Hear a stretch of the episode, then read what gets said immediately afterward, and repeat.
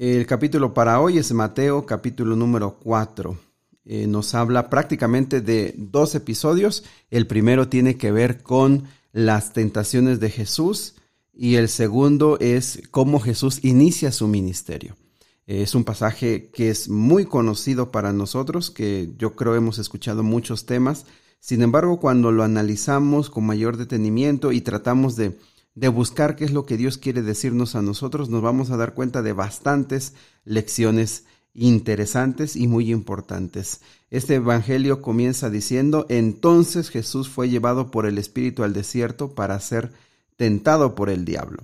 Recordemos que inmediatamente después de que fue bautizado Jesús, que se abrió el cielo, se escuchó la voz del Padre diciendo que Él era su Hijo amado, que recibiera el Espíritu Santo, Mateo hace este enlace y dice que fue llevado al desierto. Fue llevado al desierto.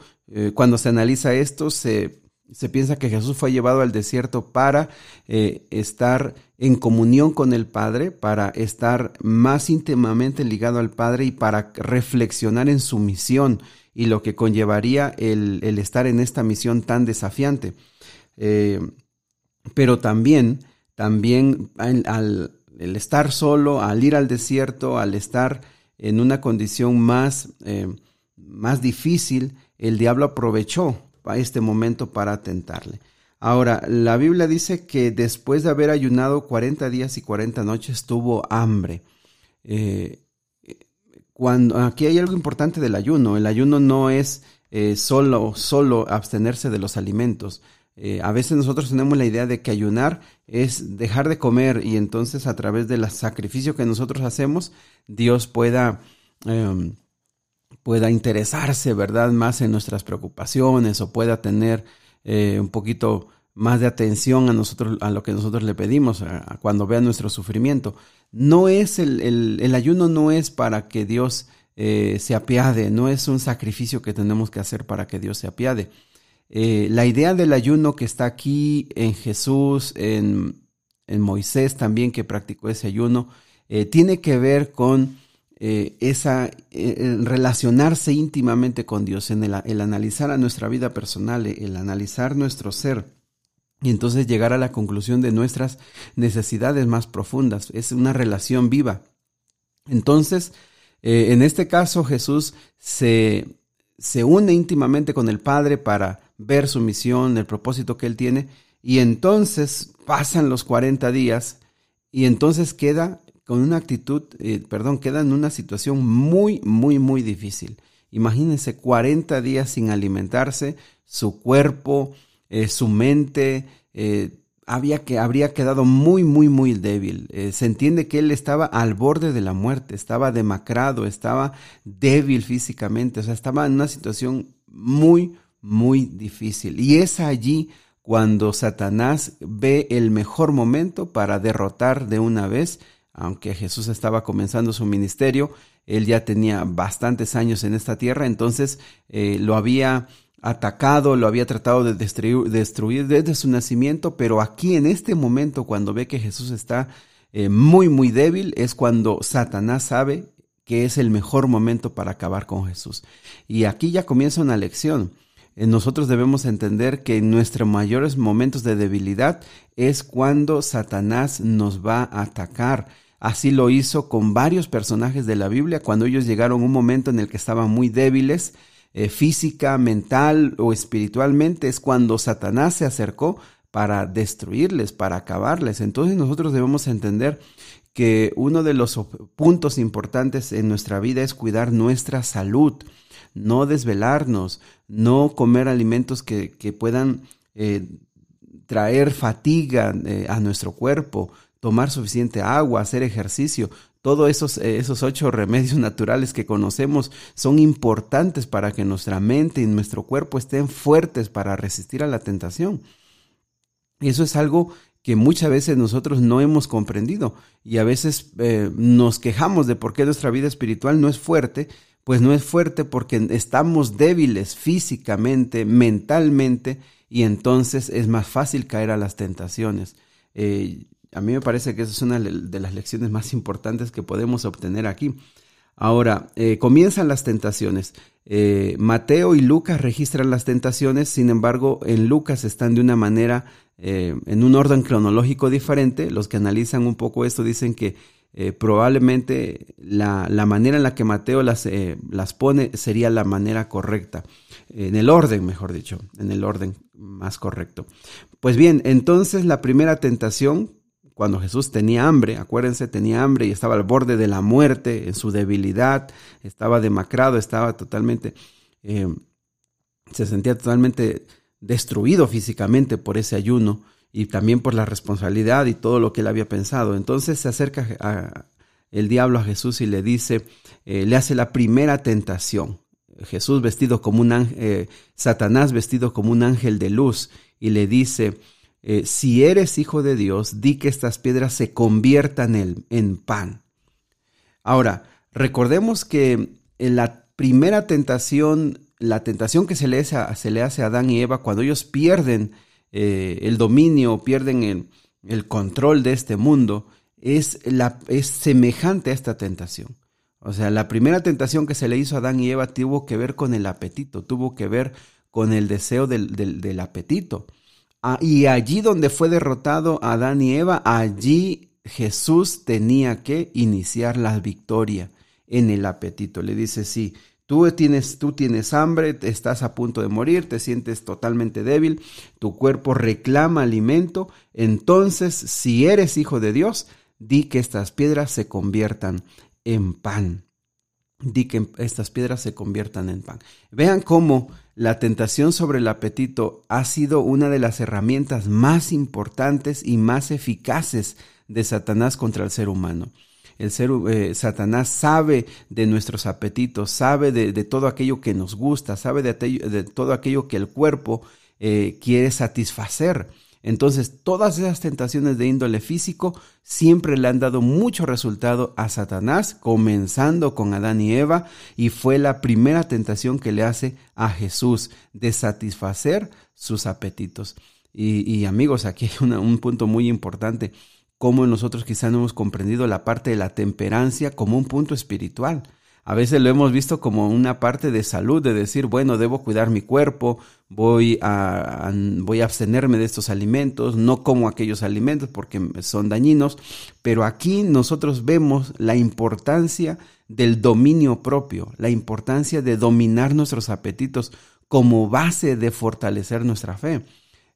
Ya dijimos, allí fue derrotado Adán y Eva en satisfacer sus apetitos. Aquí Jesús va a ser la primera tentación que él va a atacar de frente, con el dominio propio, sometimiento a Dios y reconocer que Satanás sabe que si satisfacemos nuestros apetitos y nuestros deseos, nos va a tener en sus manos. Jesús le respondió de una manera muy clara y le dijo, no solo de pan vivirá el hombre, sino de toda la palabra que sale de la boca de Dios. No el pan, no satisfacer los deseos es el todo del hombre. Hay cosas mucho más importantes, hay cosas mucho más valiosas. La razón se puede sobreponer a los deseos que una persona tiene. La razón es mucho, mucho más fuerte. Entonces, Satanás se ve derrotado en esta primera tentación porque Jesús dijo, no solo de satisfacer los apetitos se vive, hay algo más importante que es la palabra de Dios. Viene la segunda y dice el versículo 5, dice, entonces el diablo lo lleva a la santa ciudad y le puso sobre el pináculo del templo.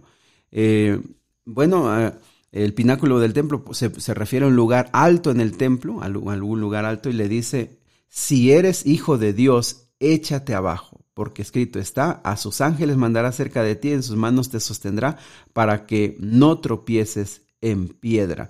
La segunda tentación tiene que ver con creer en la palabra de Dios, creer en lo que Dios había dicho. 40 días antes se abrió el cielo y Jesús escuchó del Padre diciendo, tú eres mi Hijo amado en quien yo tengo complacencia.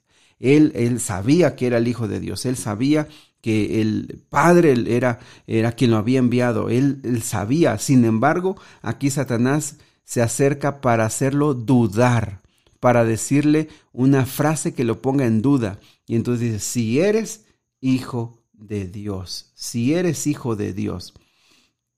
Ahora, este es primero una duda. Si eres hijo de Dios, estás dudando. ¿Tú eres hijo de Dios?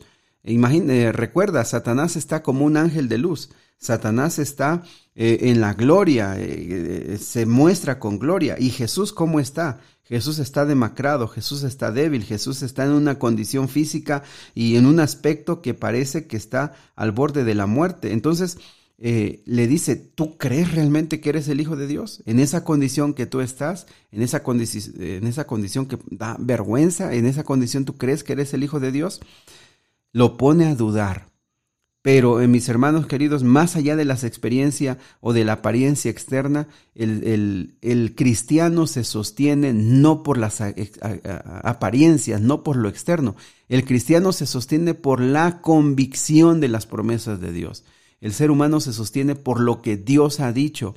Dios ha dicho que somos su criatura, Dios ha dicho que somos su creación, y aunque muchas veces de manera externa o nosotros mismos en nuestras emociones nos sentimos que no somos los hijos de Dios, es importante ver aquí a Jesús diciendo, escrito está, lo que el Señor dijo, no tentarás al Señor tu Dios, una respuesta también bíblica.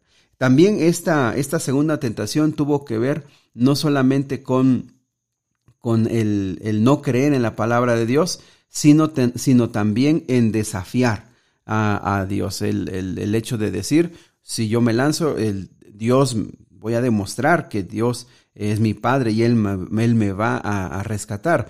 Esto se llama presunción. Presunción no es fe, La fe es creer en las promesas de Dios y saber que Dios las va a cumplir, y no es ponerme en una situación para que se vea que la fe, que Dios va a actuar. No, eso es presunción. Fe es creo en Dios, creo en sus promesas, y porque sé quién es Dios, sé que Él las va a cumplir ahora o en algún momento. Pero yo creo en su palabra, creo en sus promesas y me aferro a sus promesas y no me expongo en una situación, en una condición en la que yo tenga que probar a Dios. Esto es bien importante. Muchas veces se confunde la presunción con la fe, y muchas veces hay personas que se exponen a situaciones para decir, vean cómo Dios me va a rescatar, vean cómo Dios me va a ayudar, vean cómo yo sí tengo fe, vean cómo yo sí...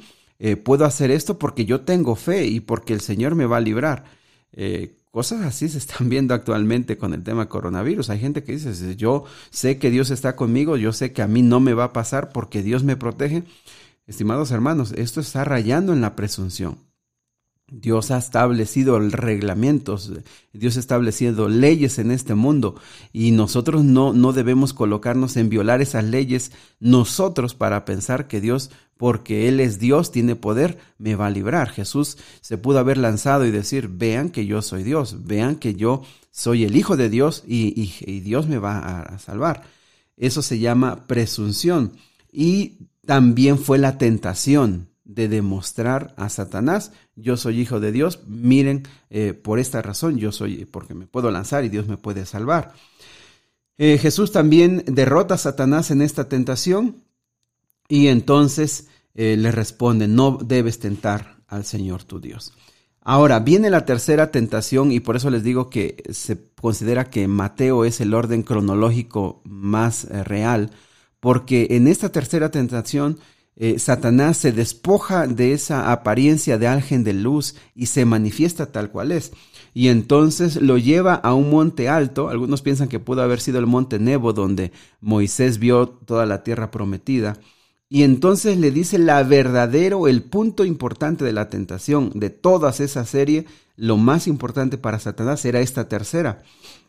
Y dice el versículo 8, otra vez lo lleva el diablo a un monte alto y le mostró todos los reinos del mundo y la gloria de ellos, y le dijo, todo esto te daré si postrado me adorares. Y bueno, esta era la parte importante realmente para Satanás. Jesús, recordemos, es completamente humano, completamente divino. Jesús heredó ya 4,000 años de debilidad humana en el sentido físico. Jesús no estaba como Adán. Miren cómo estas tres tentaciones de Jesús son semejantes a las tentaciones que se le hicieron a Adán y a Eva. Primero se le tentó con el apetito, después se le tentó con el dudar de la palabra de Dios. Así se le dijo a Adán y a Eva: ¿de veras crees que este árbol te va a matar? ¿De veras crees que este árbol te va a hacer morir? ¿No será que Dios lo que quiere es que no seas como él? La primera vio el árbol, vio la fruta y era agradable a los ojos. La segunda tiene que ver con dudar de la palabra de Dios. Y la tercera tiene que ver con: si comes de este fruto serás como Dios. Ya no serás un súbdito de Dios, sino ahora serás Dios. Y en esta tercera tentación, Jesús, con las últimas fuerzas que le quedan, físicamente está agotado, mentalmente está agotado, y con las últimas fuerzas Satanás le dice: mira, tú veniste a este mundo para rescatarlo, pero yo soy dueño de este mundo. Yo le arrebaté el poder, lo que tú le diste a Adán y Eva. Yo lo tengo, este reino me pertenece, las personas me pertenecen porque están bajo mi poder. Entonces, si tan solo tú te postras y me adoras, tú vas a tener todo esto. Y todo este camino que tú sabes que vas a recorrer, que tú sabes que vas a llegar un momento a la cruz, a la muerte, te lo vas a ahorrar. No vas a tener que sufrir nada, no vas a tener que pasar nada. Si ahora tú te arrodillas, te inclinas, te postras y me adoras, reconoces simplemente que yo soy el dueño de esto, te acabas con todo ese sufrimiento. Y apreciados amigos, esta fue una tentación también muy grande para Jesús, porque humanamente estaba débil. Humanamente, como les digo, Jesús ya había heredado un cuerpo sujeto a las flaquezas humanas, sujetas a la debilidad humana. No era el cuerpo como de Adán, como de Eva, fuerte.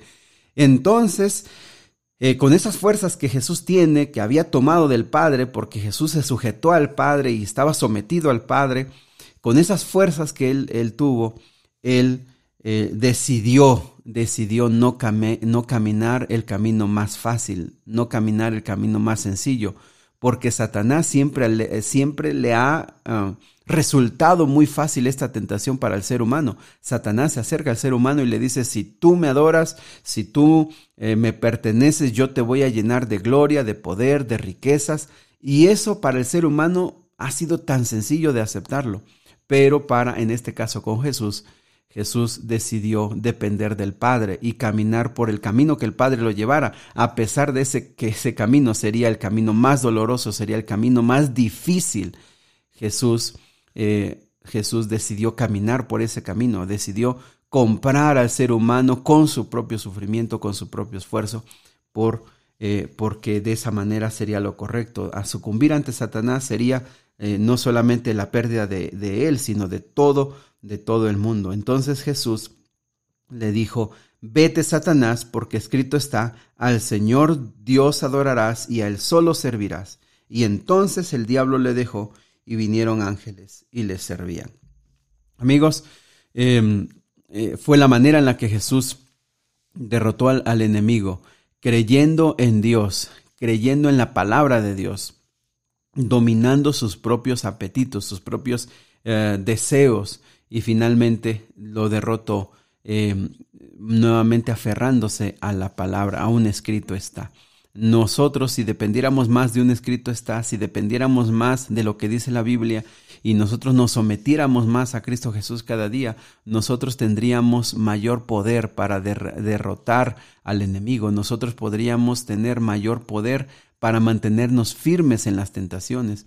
Y recuerden, hermanos, que cada tentación que nosotros, por supuesto que Dios actúa, que Dios hace a través de nosotros, nos da más fuerza física, nos da más fuerza mental, nos da más fuerza espiritual. Lamentablemente nosotros sucumbimos tan fácil a las tentaciones que eso nos prepara cada vez más a ir en picada y a nunca crecer espiritualmente. Que Dios nos bendiga. La manera en la que fue tentado Adán y Eva, esa manera fue tentado Jesús, y en esa misma manera nosotros somos tentados. Hoy serás tentado en tus apetitos, en satisfacer tus deseos, en satisfacer lo que tu naturaleza carnal quiere. Hoy serás tentado en no creer en la palabra de Dios, en que no creer en las promesas de Dios, en no creer que Dios va a cumplir sus promesas. Hoy vas a ser tentado, posiblemente alguno, en tener presunción en vez de fe. Pero sobre todo, hoy vas a ser tentado por Satanás para que si tú dejas de depender de Dios y dependes, y solo con el hecho de depender de Dios tú ya te colocas en el terreno del enemigo, tú vas a ser tentado para tomar el camino más fácil o para hacer negocios en los que esos negocios están lejos de Dios, pero tú puedas tener posesiones temporales, posesiones terrenales, posesiones de poder, posesiones en las que tú creas que vas a estar mejor. Pero quiero decirte, recordarte que nada de lo que el diablo te promete, el diablo te lo va a dar. No lo tiene, él no es dueño de nada porque su poder es limitado. Su poder es limitado, así que el diablo nunca te va a dar lo que te promete, nunca te lo puede dar. Simplemente es un engaño para que después lo cobre mucho más, con mucho más caro, ¿verdad? Mis hermanos, que Dios nos bendiga, que podamos ser podamos depender de la palabra de Dios y podamos depender del Espíritu de Dios. No son nuestras victorias, es la victoria de Cristo Jesús en nosotros.